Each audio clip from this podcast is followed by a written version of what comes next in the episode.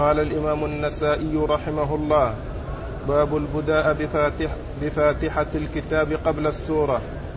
وقال أخبرنا قتيبة بن سعيد قال حدثنا أبو عوانة عن قتادة عن أنس رضي الله عنه قال كان النبي صلى الله عليه وسلم وأبو بكر وعمر رضي الله عنهما يستفتحون القراءة بالحمد لله رب العالمين.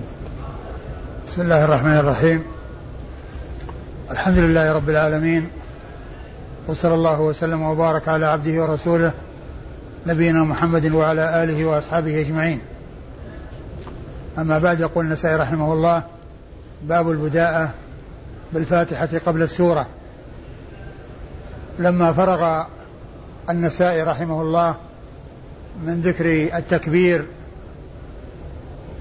وأنه تفتتح به الصلاة وذكر ما يكون بين القراءة والتكبير وهو أدعية الاستفتاح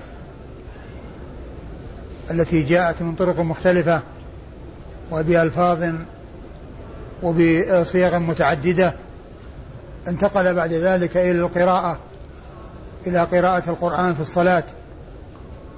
فبدأ بهذه الترجمة وهي البدء أو البداءة بقراءة الفاتحة قبل السورة.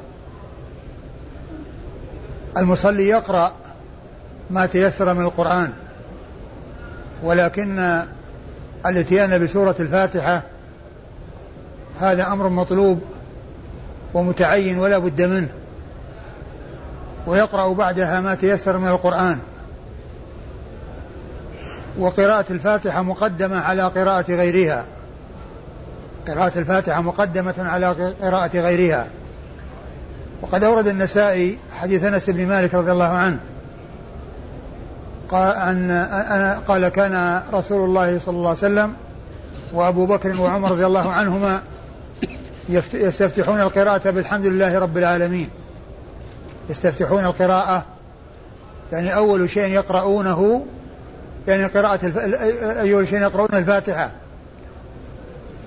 وليس المقصود الاقتصار على الحمد لله رب العالمين لأن المقصود من هذه الجملة أن أنهم يبدأون بالفاتحة وكلمة الحمد لله رب العالمين يراد بها الفاتحة ولا يراد بها هذه الجملة التي هي التي آآ آآ أنه يقتصر عليها وإنما يريدون بذلك أنهم يقرأ أنهم يقرؤون الفاتحة. وعبر عن ذلك بهذه الجملة منها وهي الحمد لله رب العالمين. فذكر عن رسول الله صلى الله عليه وسلم وعن أبي بكر وعمر الخليفتان الراشدان رضي الله عنهما وأرضاهما أنهم كانوا يفتتحون القراءة بالحمد لله رب العالمين. والنسائي جعل الترجمة البداءة بقراءة الفاتحة قبل السورة. قوله قراءة الفاتحة يعني ثم أورد الحديث تحتها يعني ليبين أن المقصود من الحمد لله رب العالمين هو السورة كلها. هو السورة كلها من أولها إلى آخرها. ولا يعني ذلك أن الفاتحة ليست آه، من السورة. أن أن البسملة ليست جزءا من السورة وإنما أراد بذلك الذي اشتهرت به هذه السورة وهي الحمد لله رب العالمين. الحمد لله رب العالمين. بخلاف بسم الله الرحمن الرحيم فإنها موجودة في أول كل سورة من القرآن لكن الحمد لله رب العالمين موجودة في أول سورة الفاتحة. موجودة ولهذا يقال لها أحيانا الحمد. الحمد ويقال من الحمد إلى الناس. المصحف من الحمد إلى الناس. الحمد يعني الحمد لله الفاتحة التي أولها الحمد لله رب العالمين. التي أولها الحمد. والمقصود من ذلك أنها أول شيء بعد الف... بعد الس... بعد البسملة. لأن البسملة موجودة في أول كل سورة.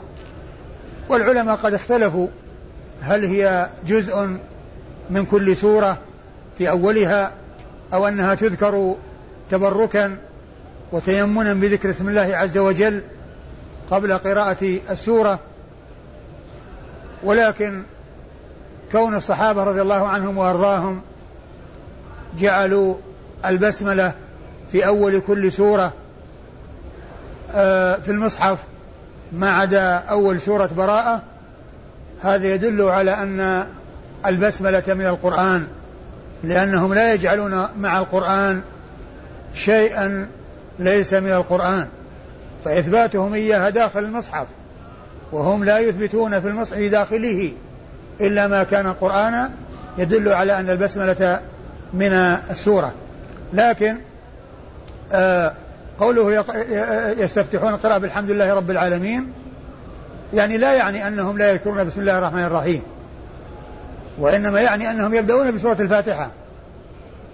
يبدأون بسورة الفاتحة وسورة الفاتحة منها بسم الله الرحمن الرحيم.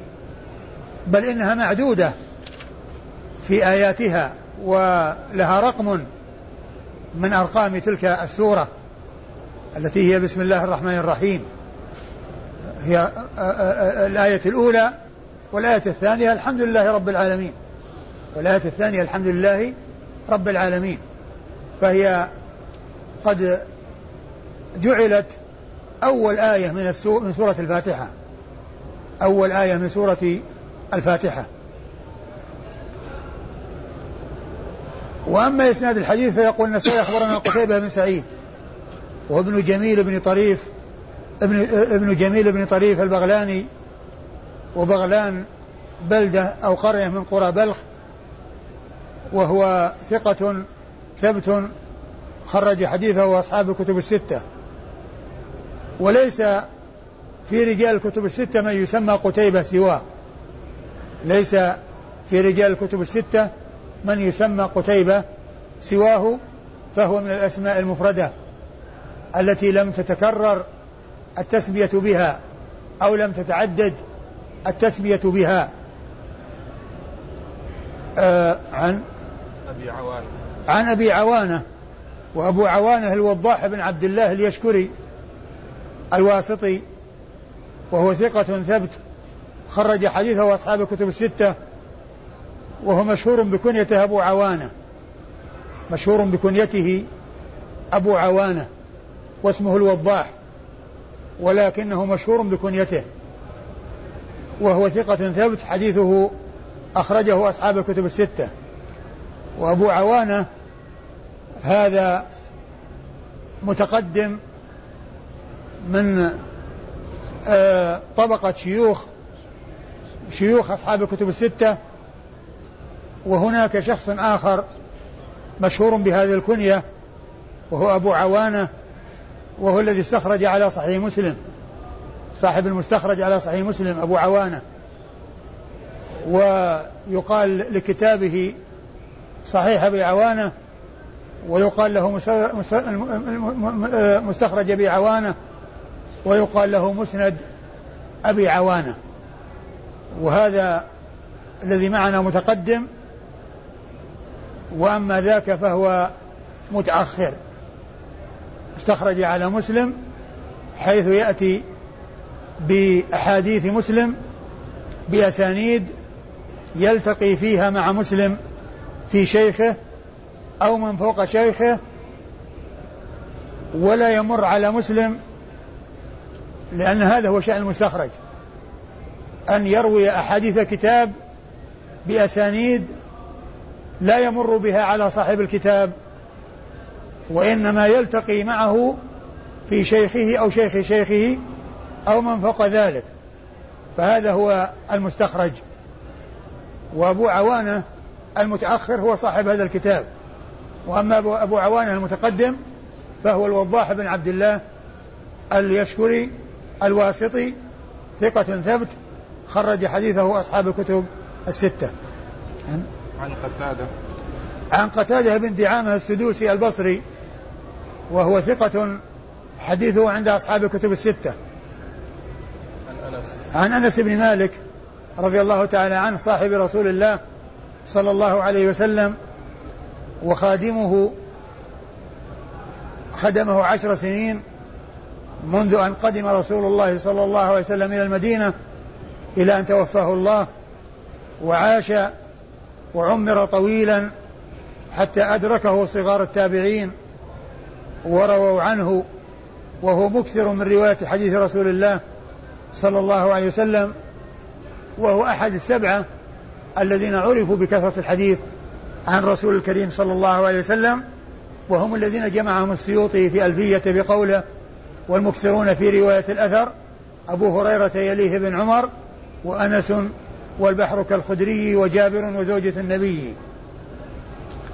وهذا الإسناد رباعي من الأسانيد الرباعية التي هي أعلى الأسانيد عند النسائي. ليس عند ليس عند النسائي أعلى من الرباعيات. وكما ذكرت مرارا أن أصحاب الكتب الستة ثلاثة منهم عندهم ثلاثيات وأربعة عند وثلاثة منهم أعلى ما عندهم الرباعيات. فالذين عندهم الثلاثيات البخاري عنده 22 22 حديثا ثلاثية والترمذي عنده حديث واحد ثلاثي وابن ماجه عنده حديث عنده خمسة أحاديث بإسناد واحد ثلاثية ثلاثية بإسناد واحد والثلاثة الباقون وهم مسلم وأبو داود والنسائي ليس عندهم شيء من الثلاثيات بل أعلى ما عندهم الرباعيات. يكون بين الرسول صلى الله عليه وسلم وبينهم أربعة أشخاص وهذا الحديث من هذا القبيل. لأنه من رواية قتيبة عن أبي عوانة عن قتادة عن أنس فهؤلاء أربعة هم رجال الإسناد بين النساء وبين رسول الله صلى الله عليه وسلم. ثم أيضا هؤلاء الأربعة حديثهم عند أصحاب الكتب الستة. أحاديث هؤلاء أو حديث هؤلاء خرجه أصحاب الكتب الستة.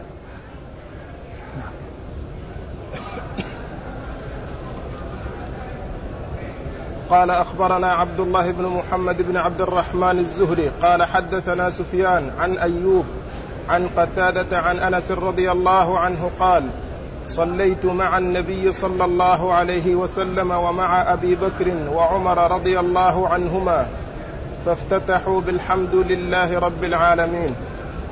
ثم أورد النسائي حديث أنس بن مالك من طريق أخرى وهو أنه قال صليت خلف رسول الله صلى الله عليه وسلم وخلف أبي بكر وعمر فكانوا يستفتحون القراءة بالحمد لله رب العالمين. الحمد على الحكاية. الحمد لله الحمد إذا جاءت مرفوعة فالمقصود بها على الحكاية. يعني الحمد لله رب العالمين هذا هو أول الفاتحة. فيأتي الحرف الجر ويأتي يبقى اللفظ على ما هو عليه على الحكاية. يعني حكاية اللفظ كما جاء مثل ما يقال سورة المؤمنون لأنها قد أفلح المؤمنون. وسورة المنافقون إذا جاءك المنافقون. يعني على الحكاية. وإلا بالنسبة للإضافة تقتضي بسورة المنافقين أو سورة المؤمنين. لكن إذا جاءت سورة المؤمنون فهي على الحكاية. وكذلك هنا بالحمد إذا جاءت الدال مرفوعة الحمد فهو على الحكاية حكاية اللفظ أو حكاية صيغة الآية حيث جاءت وهي الحمد لله رب العالمين. وهو مثل الذي قبله وهو رواية يعني هو الحديث الذي قبله إلا أنه من طريق أخرى. نعم. أول الإسناد عبد الله بن محمد. أخبرنا عبد الله بن محمد ابن عبد الرحمن الزهري وعبد الرحمن ابن محمد عبد الله بن عبد الرحمن عبد الله بن محمد بن عبد الرحمن ابن مسور ابن مخرمة الزهري. وهو ثقة؟ صدوق. وهو صدوق خرج له مسلم وأبو داود والنسائي. خرج له مسلم والأربعة. مسلم والأربعة؟ نعم. وهو صدوق خرج له مسلم وأصحاب السنن الأربعة. أيوه. حدثنا سفيان. حدثنا سفيان وهو ابن عيينة. سفيان وهو ابن عيينة. وسفيان بن عيينة ثقة حجة إمام حديثه عند أصحاب الكتب الستة. عن أيوب. عن أيوب وهو ابن أبي تميمة. كيسان السختياني وهو ثقة ثبت حجة. حديثه أخرجه أصحاب الكتب الستة. عن قتادة عن أنس. عن قتادة عن أنس. وقد مر ذكرهما في الإسناد الذي قبل هذا. وهذا خماسي. هذا إسناد خماسي. عبد الله بن محمد بن عبد الرحمن الزهري يروي عن سفيان. عن سفيان بن عيينة. وسفيان بن عيينة يروي عن قتادة. عن عن أيوب السختياني. وأيوب السختياني يروي عن قتادة. وقتادة يروي عن أنس فهو خماسي. يعني أنزل من الإسناد الذي قبله لأن فيه زيادة رجل والإسناد الذي قبله أربعة وهذا خمسة. قال قراءة بسم الله الرحمن الرحيم. وقال أخبرنا علي بن حجر قال حدثنا علي بن مسهر عن المختار بن فلفل عن أنس بن مالك رضي الله عنه قال بينما ذات يوم بين أظهرنا يريد النبي صلى الله عليه وسلم إذ أغفى إغفاءة ثم رفع رأسه متبسما فقلنا له ما أضحكك يا رسول الله؟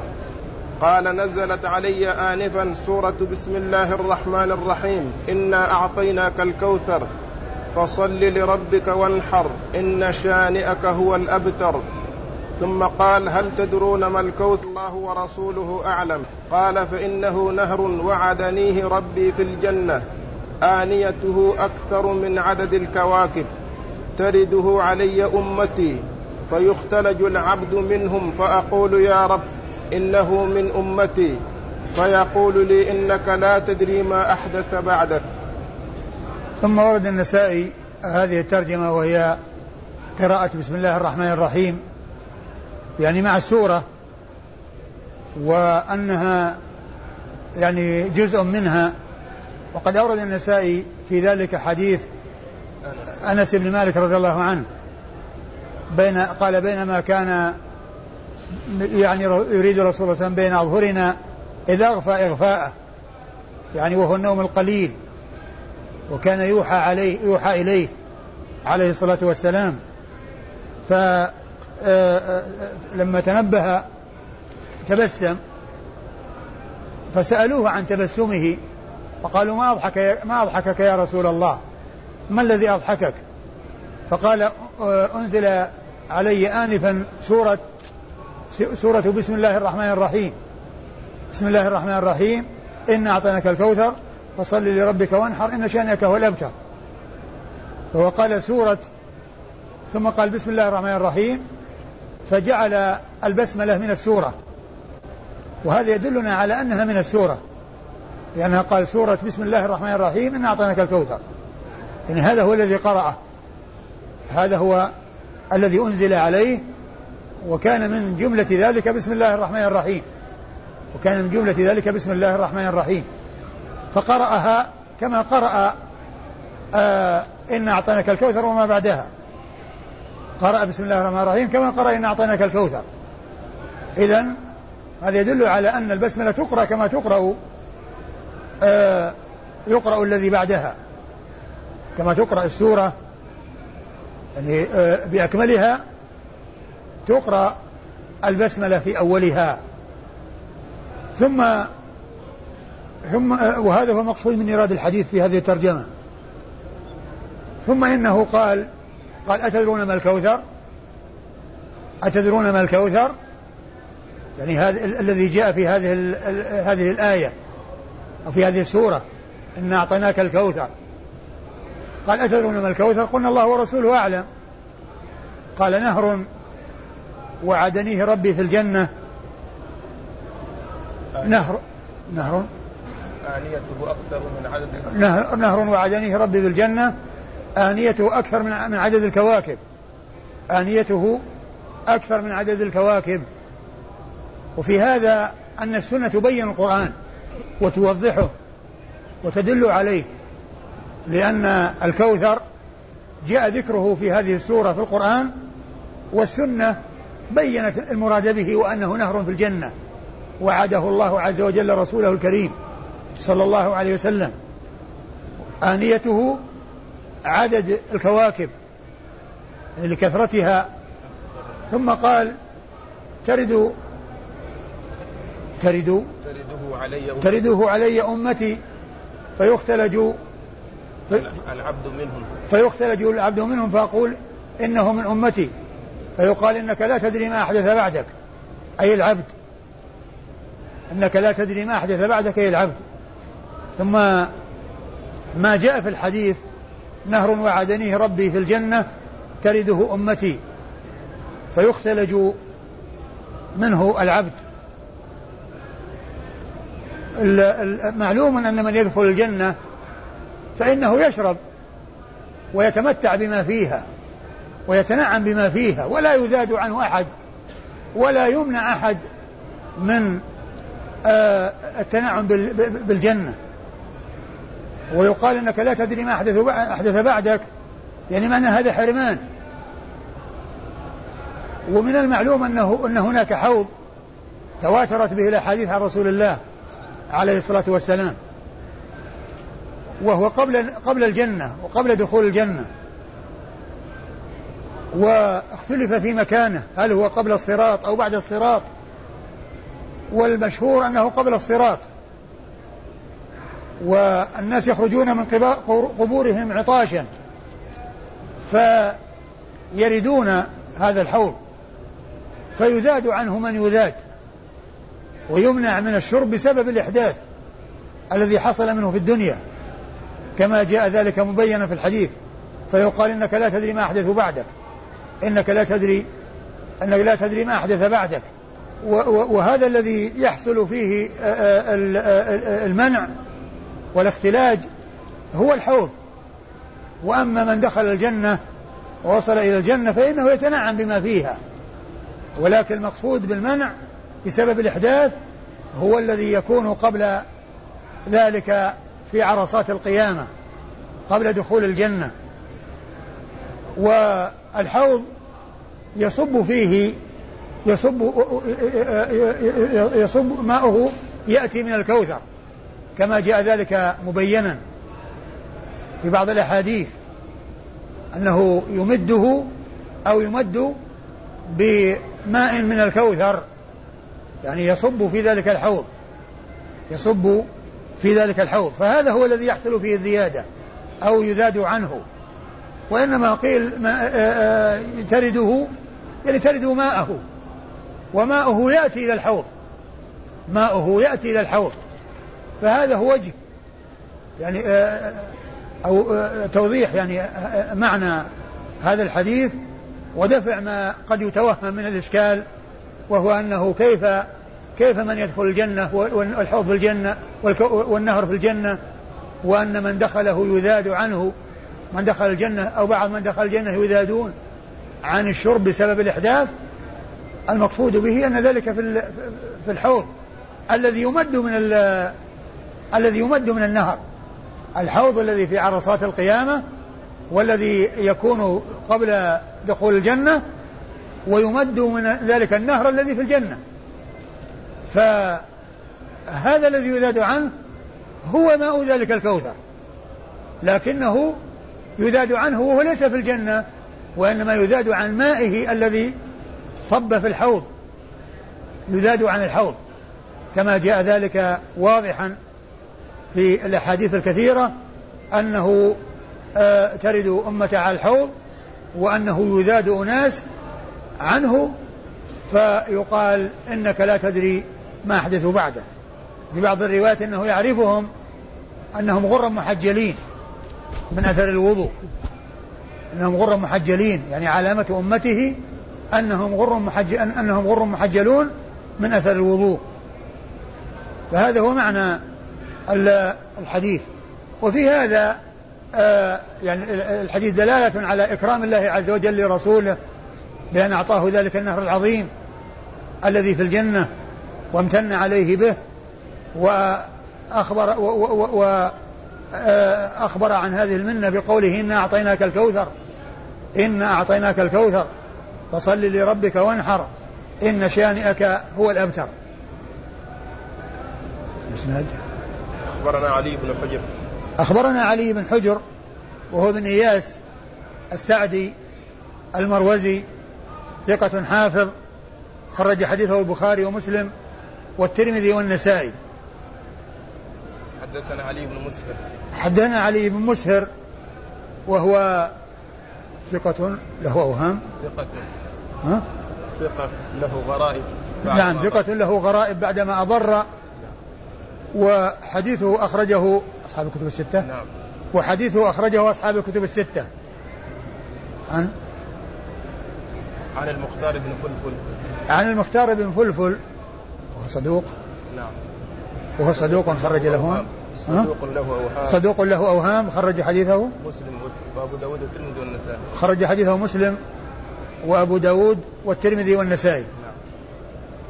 عن أنس. عن أنس بن مالك رضي الله عنه صاحب رسول الله صلى الله, عليه وسلم وقد تقدم ذكره قريبا.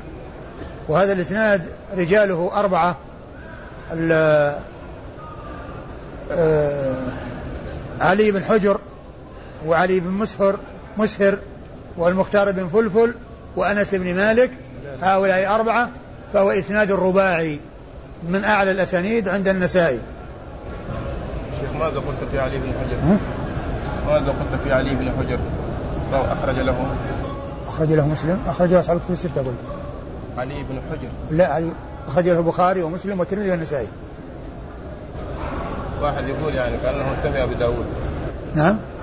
كأنه سمع منك أنه أنك لا هو هو متى الآن؟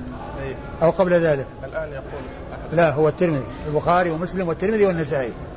وهو موجود في التقريب أبو داود. لكن يعني آه هذا خطأ. بل بدل الترمذي بدل أبو داود الترمذي. أبو داود الترمذي والموجود في التهذيب آه والموجود في, في, في تهذيب التهذيب آه الترمذي بدل أبي داود. قال أخبرنا محمد بن عبد الله بن عبد الحكم عن شعيب قال حدثنا الليث قال حدثنا خالد عن أبي هلال عن نعيم المجمر. أنه قال صليت وراء أبي هريرة رضي الله عنه فقرأ بسم الله الرحمن الرحيم. ثم قرأ بأم القرآن حتى إذا بلغ غير المغضوب عليهم ولا الضالين فقال آمين. فقال الناس آمين. ويقول كلما سجد الله أكبر وإذا قام من الجلوس, من الجلوس في, الاثنتين قال الله أكبر. وإذا سلم قال والذي نفسي بيده إني لأشبهكم صلاة برسول الله صلى الله عليه وسلم. ثم ورد النسائي حديث أبي هريرة رضي الله تعالى عنه الذي أنه صلى وكان من مما فعله في صلاته أنه قرأ بسم الله الرحمن الرحيم ثم قرأ الفاتحة ولما فرغ قال إني لأشبهكم صلاة برسول الله صلى الله عليه وسلم. فهذا يشعر بأنه مرفوع لأن قوله إني أشبهكم صلاة برسول الله عليه الصلاة والسلام يفيد بأنه مرفوع. والمقصود من ذلك هذه الأفعال التي فعلها هذه الأفعال التي فعلها. إيش قال في الأول؟ قال صليت. نعيم المجمر. عن نعيم المجمر قال صليت وراء أبي بك وراء أبي هريرة فقرأ بسم الله الرحمن الرحيم. ثم قرأ بأم القرآن حتى فقرأ بسم الله الرحمن الرحيم وهذا هو محل الشاهد من إيراد الحديث في الترجمة وهي قراءة بسم الله الرحمن الرحيم. فقرأ بسم الله الرحمن الرحيم ثم قرأ بفاتحة الكتاب. الحمد لله رب العالمين. أيوة. قال حتى إذا بلغ غير المغضوب عليهم ولا الضالين فقال آمين فقال الناس آمين. ثم لما بلغ المغضوب المغضوب عليهم ولا الضالين قال آمين هو. فقال الناس آمين. وهو يعني يفيد بأن الإمام يؤمن يؤمن عند قراءة الفاتحة. إذا قال المغضوب عليهم والضالين يقول آمين. وقد مر ذلك في أحاديث عديدة. أن أن أن الإمام يؤمن عندما ينتهي من قراءة الفاتحة. وكذلك المأمومون يؤمنون. أيوه. قال ويقول كلما سجد الله أكبر. ويقول كل ما سجد الله أكبر. يعني عند كل سجود يقول الله أكبر. وإذا قام من الجلوس في الاثنتين قال الله أكبر. وإذا قام من الجلوس إيش؟ في الاثنتين. من اثنتين؟ في الاثنتين. نعم. في الاثنتين. في الاثنتين قال الله أكبر. والحديث جاء أنه يكبر عند كل خفض ورفع. عند كل خفض ورفع يقول الله أكبر إلا عند القيام من الركوع فيقول سمع الله لمن حمده وإلا فجميع التنقلات في الصلاة من خفض ورفع كل ذلك يكون عند الانتقال الله أكبر عند الانتقال من عمل إلى من من من من فعل إلى فعل يقول الله أكبر إلا عند القيام من الركوع فإنه يقول سمع الله لمن حمده ولا يقول الله أكبر. أيوه. قال وإذا سلم قال والذي نفسي بيده إني لأشبهكم صلاة برسول الله صلى الله عليه وسلم. وإذا سلم يعني عندما يسلم قال إني لأشبهكم صلاة برسول الله صلى الله عليه وسلم. وهذا يفيد بأنه مرفوع وأنه مسند إلى الرسول صلى الله عليه وسلم. هذا العمل. الذي عمله أبو هريرة. وبعض العلماء يقول الذين لا يقولون بالجهر بالفاتح بالبسملة يقولون أن قولها أشبهكم بحديث بصلاة رسول الله صلى الله عليه وسلم. لا يلزم منه أن يكون جميع ما ورد في هذا الفعل أو في هذه الصلاة أنه يكون فيه موافقا لقول لفعل الرسول صلى الله عليه وسلم. لأنه قد جاء أحاديث تدل على أنه لا يجهر أو أنه لا يأتي أو لا يسمعهم بسم الله الرحمن الرحيم. يعني في الصلوات الجهرية. وإنما يبدأ بالحمد لله رب العالمين لا يذكر بسم الله الرحمن الرحيم. يعني آه لا في قبل الفاتحة ولا بعدها. يعني يعني في السور التي آه يقرأها بعد الفاتحة وأولها بسم الله الرحمن الرحيم فإنه لا يجهر بها. ومن العلماء من تكلم في هذا الحديث في إسناد هذا الحديث. والشيخ الألباني ذكره ضمن الضعيفة وقال إنه ضعيف الإسناد. والإسناد إيش هو؟ أخبرنا محمد بن عبد الله بن عبد الحكم. أخبرنا محمد بن عبد الله بن عبد الحكم. وهو ثقة خرج حديثه النسائي وحده. عن شعيب. عن شعيب وهو ابن الليث بن سعد المصري. وهو ثقة آه نبيل. نبيل فقيه.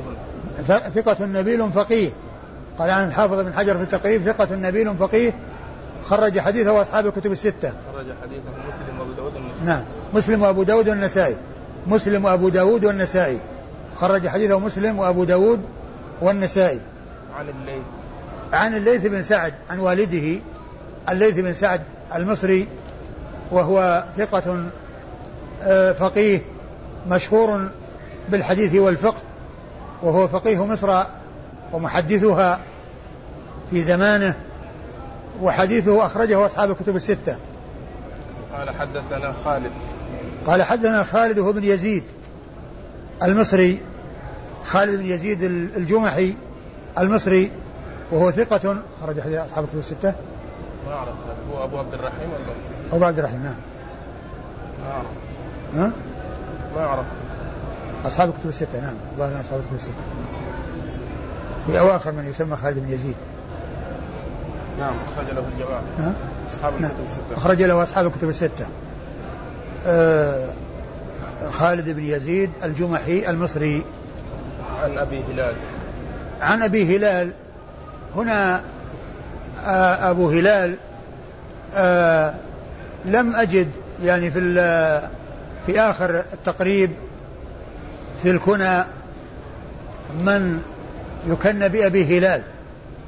لكن المزي في تهذيب الك... في في, في تحفة الأشراف عندما ذكر هذا الحديث هو من أفراد النسائي من فرد به النسائي قال يعني رواه آه، محمد بن عبد الله بن الحكم عن شعيب بن الليث عن أبيه عن خالد بن يزيد عن سعيد بن أبي هلال عن سعيد بن أبي هلال. وسعيد بن أبي هلال هو مصري أيضا وحديثه أخرجه وهو صدوق خرج حديثه أصحاب الكتب الستة. وجاء عن بعض العلماء أنه اختلط أنه اختلط.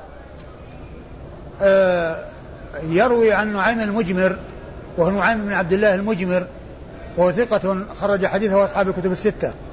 عن أبي هريرة صاحب رسول الله صلى الله عليه وسلم وأكثر الصحابة على الإطلاق حديثا ولا أدري يعني وجه آه، ضعف إسناده عند الشيخ ناصر إلا أن يكون ذلك يتعلق ب آه، بسعيد بن أبي هلال. هذا الذي هو قال عنه بعض العلماء إنه اختلط. ومن المعلوم أن المختلط روايته ما كان مسموعا منه قبل الاختلاط هذا لا يؤثر وما كان مسموعا منه بعد الاختلاط هذا هو الذي يؤثر على على الإسناد. فلا ادري يعني وجه آه تضعيف الشيخ ناصر له إلا أن يكون هذا. وش هو؟ سعيد بن أبي هلال هو سعيد بن أبي هلال. سعيد بن أبي هلال المصري وهو ثقة خرج حديثه أصحاب الكتب الستة. صدوق صدوق. ها؟ صدوق. صدوق؟ سعيد؟ أي. صدوق نعم صدوق صح. أنا قلت قبل ذلك صدوق. أي. صدوق خرج له أصحاب الكتب الستة وقال عنه بعض العلماء أنه اختلط. فهذا هو إذا كان إذا كان آه، رواية خالد بن يزيد عنه بعد الاختلاط فهذا هو الذي يؤثر. على روايته. آه، والله أعلم وصلى الله وسلم وبارك على عبده ورسوله نبينا محمد وعلى آله وأصحابه أجمعين.